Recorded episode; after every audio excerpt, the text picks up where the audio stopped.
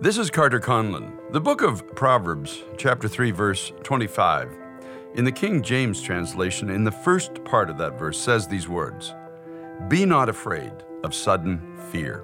Now, sudden fear happens when we're surprised by news or events which we didn't expect to happen when our day began. It can hit us as suddenly as an earthquake hits an unsuspecting city, an unexpected confrontation, a cell phone call a doctor's report. Each of them can shake our foundation and cause us to begin to inwardly crumble.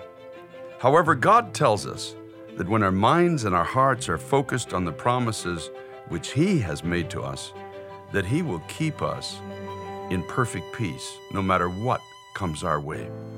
I encourage you to read His Word to you today, and above all, remember, it's time to pray.